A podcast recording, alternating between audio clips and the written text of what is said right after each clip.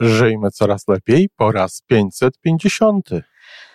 No nie będzie to wesoły odcinek z jednej strony, ale z drugiej strony, no odcinek jednak taki z nadzieją i taki, mam nadzieję, dający tym wszystkim rodzicom, którzy znajdują się w takiej sytuacji, no jakąś dobrą informację, jakieś dobre słowa, e, coś, co, czego mogą się też uchwycić, czego mogą się przytrzymać i co może być dla nich no, źródłem pewnego rodzaju siły.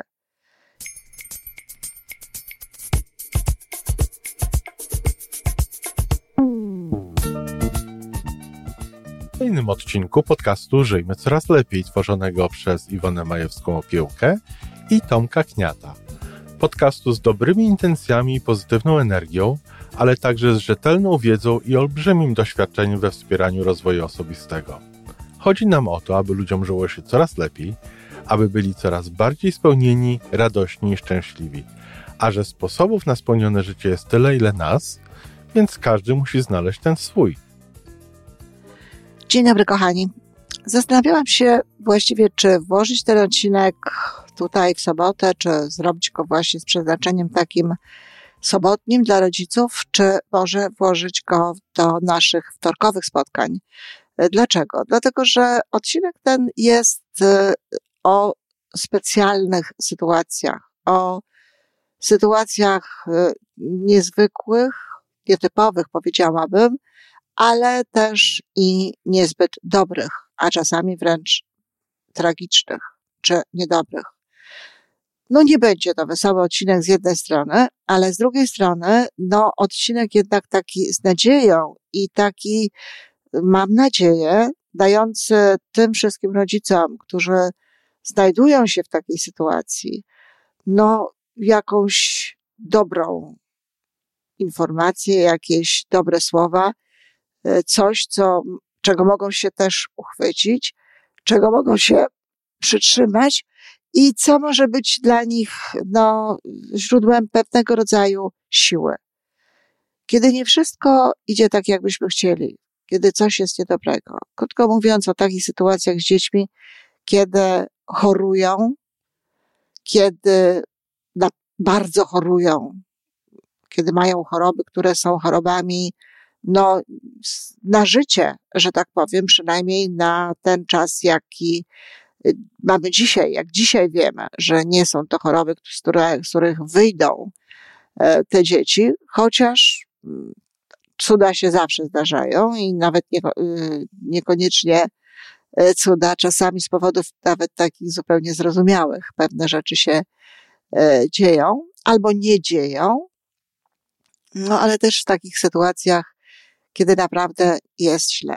Kochani, nie da, nie da się wychować dzieci, nie da się przeżyć y, no, naszych wszystkich chwil z dziećmi tak, żeby nie było kiedyś niedobrze. Są osoby, które reagują bardzo silnie i bardzo y, dramatycznie i różnie, nawet na najmniejsze jakieś wyzwania związane z dziećmi. Mm, I to są bardzo różne zachowania i chciałabym, żebyście mieli tego świadomość, kochani niekoniecznie nawet takie zachowania, które no, można byłoby y, pochwalać, zrozumieć pewno tak, ale niekoniecznie pochwalać. Ja na przykład, zanim doszłam do, do takiego no, większego rozsądku w kwestiach dzieci, zanim sama siebie pokochałam, zanim sama się uspokoiłam, y, na choroby moich dzieci, które na szczęście były rzadkie, na choroby moich dzieci reagowałam hmm, złością, reagowałam złością. Miałam takie, taką, taką pretensję właściwie do, nie do siebie, broń Boże, dlatego że ja naprawdę uważałam, że robię w tej kwestii, żeby one były zdrowe. Y, to w tej kwestii robię wszystko, co, co trzeba i robię to dobrze. I faktycznie y, nic sobie nie mam pod tym względem do zarzucenia, z wyjątkiem jednej sytuacji, o której pewnie tutaj wspomnę. To mm, jakby miałam takie pretensje do, do świata chyba. No nie wiem do kogo. W każdym razie byłam niesympatyczna. I oczywiście moje dzieci też spotykały się z, tym, z taką moją postawą. Moje dzieci nie spotykały się z postawą jakiegoś takiego ciepełka, akceptacji. Ja pamiętam, że kiedy ja chorowałam, kiedy ja byłam w łóżku, to wtedy dom był jakby dla mnie milszy. Wszyscy byli dla mnie milsi. Dostawałam jakieś specjalne rzeczy do łóżeczka i w ogóle, i wolno mi było telewizję oglądać. No, różne takie rzeczy robiłam. Natomiast ja byłam zupełnie inną matką. E, dzieci nigdy nie mogły oglądać telewizji moje, kiedy miały, kiedy były chore, kiedy miały temperaturę, kiedy E, kiedy się źle czuły i jak, jeśli chciały oglądać telewizję, nigdy na to nie pozwalałam. Mówiłam, że no jak ktoś jest chory, to telewizji nie ogląda, że trzeba po prostu tutaj spać i tak dalej, odpoczywać, sen leczy i tego typu rzeczy. I w zasadzie tak zupełnie niechcący robiłam dobrze, dlatego że moje dzieci nie kojarzyły nigdy choroby z czymś sympatycznym, z czymś miłym. No ale też do dziś Wero Magda, Weronika nie, ale Magda wie i żartuje sobie z tego i, i się śmieje z tego, że byłam niesympatyczna, kiedy e, ona e, chorowała, kiedy się coś działo. No i tak jak mówię, dobrze się stało z tego tytułu, że wiecie, kochani, no niektóre dzieci chorują właśnie dlatego, żeby rodzice byli lepsi, żeby, zresztą nie tylko dzieci, dorośli również, e, żeby y, jakoś tam no, uwagę na siebie zwrócić, żeby dostać właśnie więcej ciepła, więcej miłości, no mieć takie wakacje, mieć taki, taki dobry czas. Oprócz mamy w domu, to jeszcze coś, coś takiego lepszego, fajniejszego. No, ale na pewno nie można nosić w sobie w tym momencie złości, nie można się w tym momencie gniewać.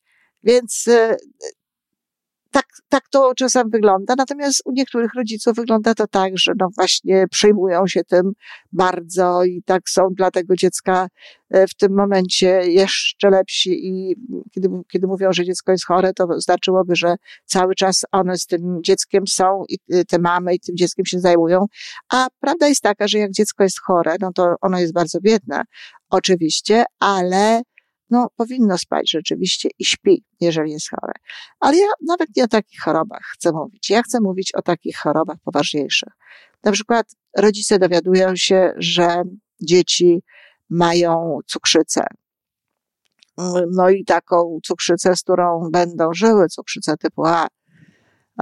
I oczywiście to jest niedobra choroba, to jest niebezpieczna choroba ale dobrze lekarze, dobrze w sensie niekoniecznie diagnozy, ale powiedzmy sobie podejścia psychologicznego, natychmiast powinni pokazać rodzicom, no, takie sytuacje, w których e, rodzice mają to znakomicie ogarnięte, a dzieci mają to ogarnięte bardzo szybko, znakomicie.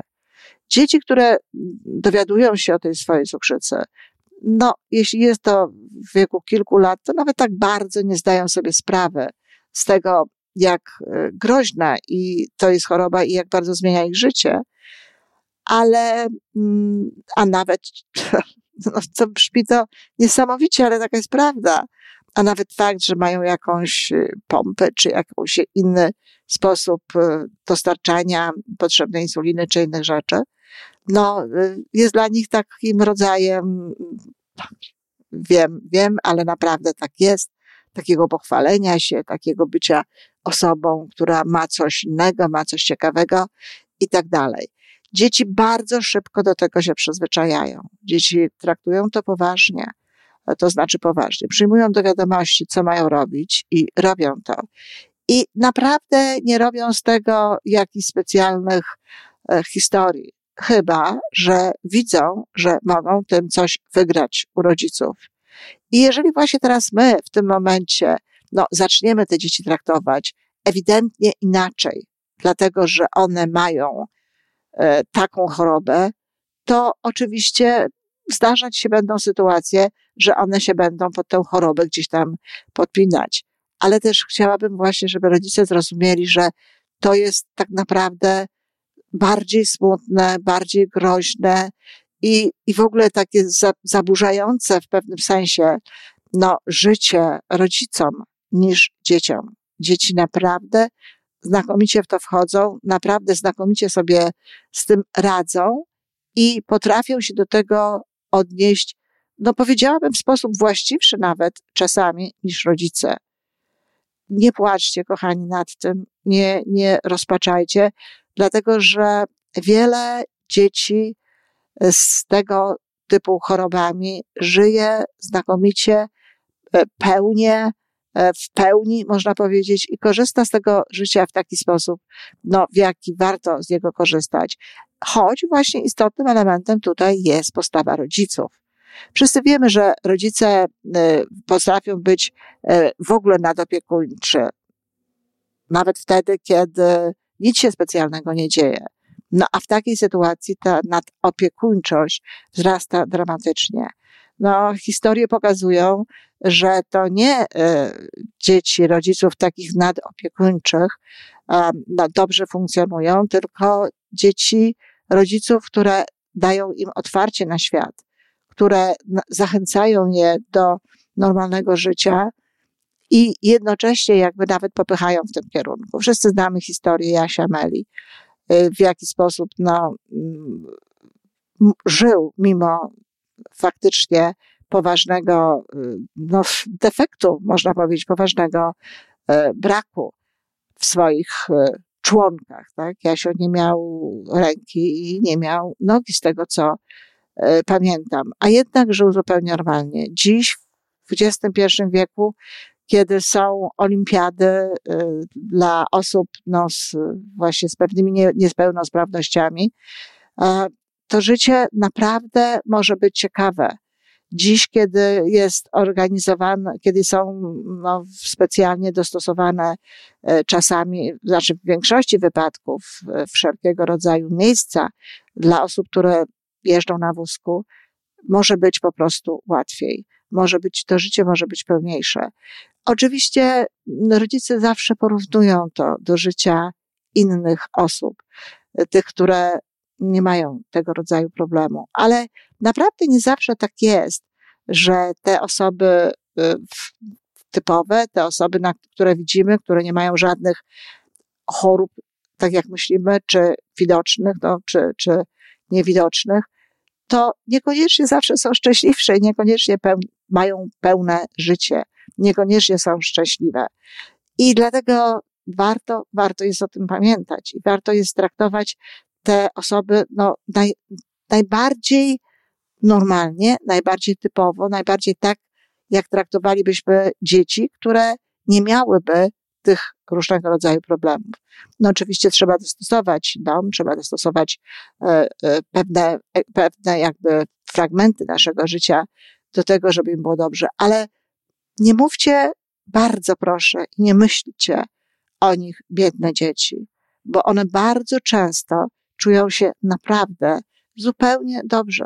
To jest taka sytuacja, jaką one znają. To jest taka sytuacja, z którą bardzo często przychodzi im, no po prostu żyć niemal całe ich życie.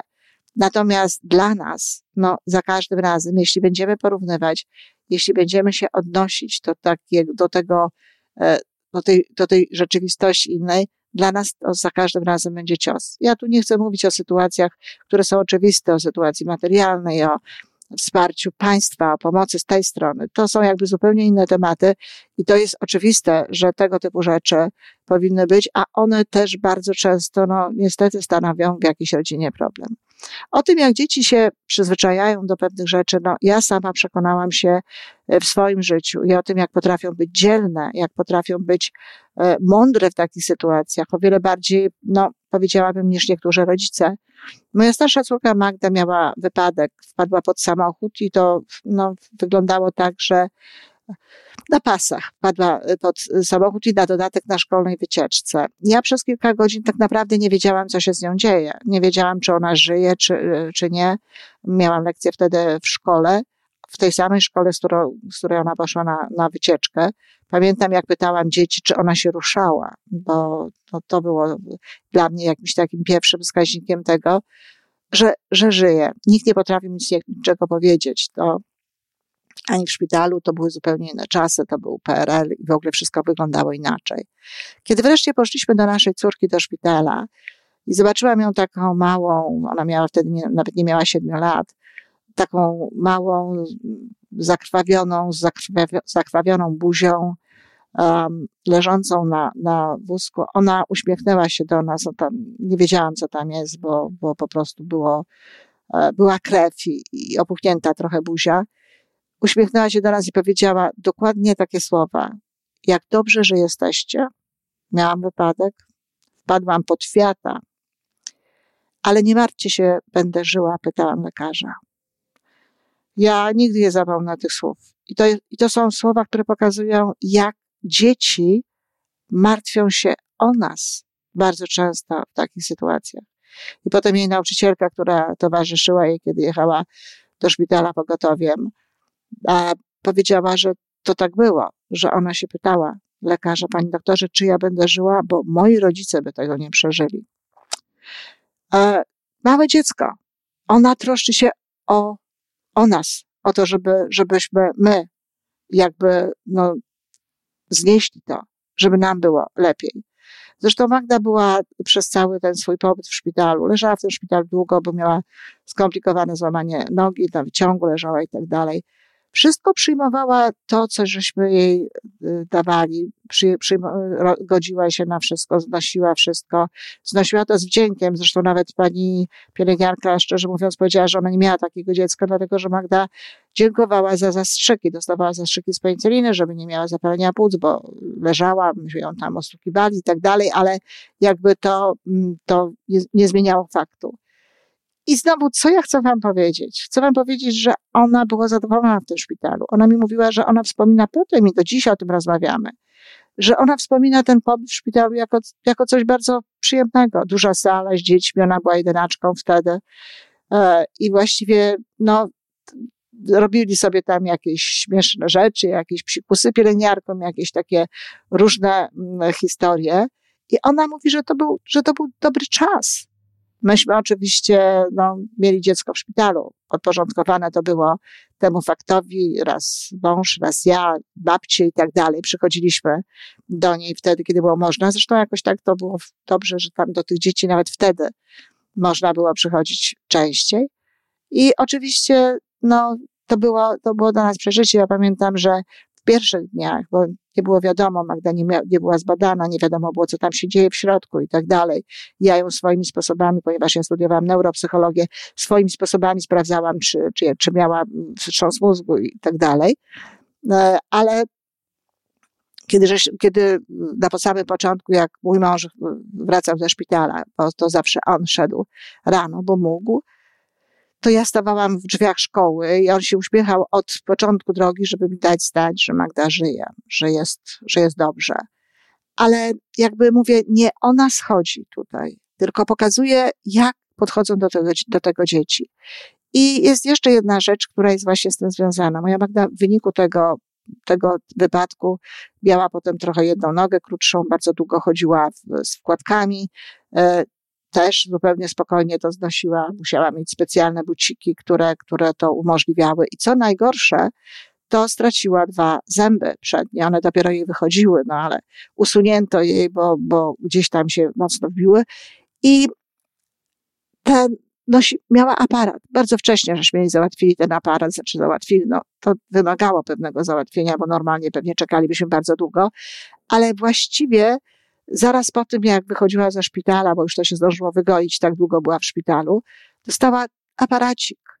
I od, ona z tym aparacikiem, sześcioletnie dziecko, e, do siedmiu już prawie, do momentu, kiedy nie miała wszczepionych implantów, kiedy do momentu, kiedy nie rozwinęły jej się no, właściwie dziąsła, tutaj żuchwa, e, to nie żuchwa tylko tutaj, bo to górna część y, tutaj y, zębów. Ona chodziła z tym aparatem, myła ten aparat. Ja nieraz jak patrzyłam, jak ona myje ten aparat, serce mi się ściskało. Ale dla niej to była normalna rzecz. Ona myje aparat i wkłada go. Ona myje aparat, jak go zdejmuje. Ona po prostu nosi aparacik, jak żeśmy mówiły. I uwierzcie mi, że tak to wygląda, że pewne sytuacje, które dla nas są bolesne, i no oczywiście ja, to, tego się nie da nie przeżywać, ale chcę, żebyście zrozumieli, te dzieci, żeby nie nazywać te dzieci biednymi dziećmi, żeby nie myśleć o nich, że one są jakieś biedne z tego powodu, bo one bardzo szybko jakby traktują to jako rzecz, no, ich. I nawet nie zastanawiają się nad tym, czy to jest normalne, czy to jest nienormalne. O wiele gorzej przebiegają takie sytuacje wtedy, kiedy to ludzie dorośli z tym mają do czynienia. Także chciałam w tym odcinku powiedzieć, że kiedy coś jest niedobrze, kiedy coś jest niedobrze z naszymi dziećmi, w wymiarze zdrowia, w wymiarze no, właśnie takiego fizycznego tutaj istnienia, kochani rodzice, pamiętajcie o tym, że naprawdę żyć szczęśliwie można no, ze wszystkim. I duża, duża jest w tym oczywiście nasza rola, nasza rodziców, no ale właśnie taka, żebyśmy wspierali te dzieci w normalnym życiu, żebyśmy pozwalali tym życiom, tym dzieciom żyć tak normalnie jak trzeba i żebyśmy naszej troski, naszego, naszego zmartwienia na ich temat, no, nie przenosili na nich. Żebyśmy nie traktowali ich właśnie jako biedne dzieci, żebyśmy nie traktowali ich jakoś nadzwyczajnie, specjalnie, bo nie daje to niczego dobrego. Ani im, ani rodzeństwu, ani nam samym. Trzeba po prostu zaufać też tym dzieciom. E, trzeba, no, zaufać ich mądrości, bo chociaż te ciała tych dzieci są mniejsze, to bardzo często, zawsze prawie, dusza jest taka sama, jest taka sama silna. I są to bardzo często tego rodzaju właśnie wyzwania życiowe, są bardzo często właśnie takim zbliżeniem do duszy. Dzieci bardzo szybko dojrzewają przez to, jakby e, piękniej, pełniej, jakby więcej rozumieją. I zapewniam, że chociaż spotkało je coś niedobrego w życiu, to ten fakt na pewno przenosi się na jakieś również pozytywne rzeczy, na jakieś pozytywne zmiany. I tylko to chciałam Wam powiedzieć, kochani rodzice, jeżeli macie takie sytuacje, że z tego również może być coś dobrego. Dziękuję bardzo.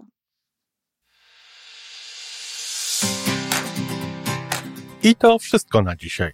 Podcast Żyjmy Coraz Lepiej jest stworzony w Toronto przez Iwonę Majewską-Opiełkę i Tomka Kniata. Sześć razy w tygodniu przygotowujemy dla Was nowy, ciekawy odcinek.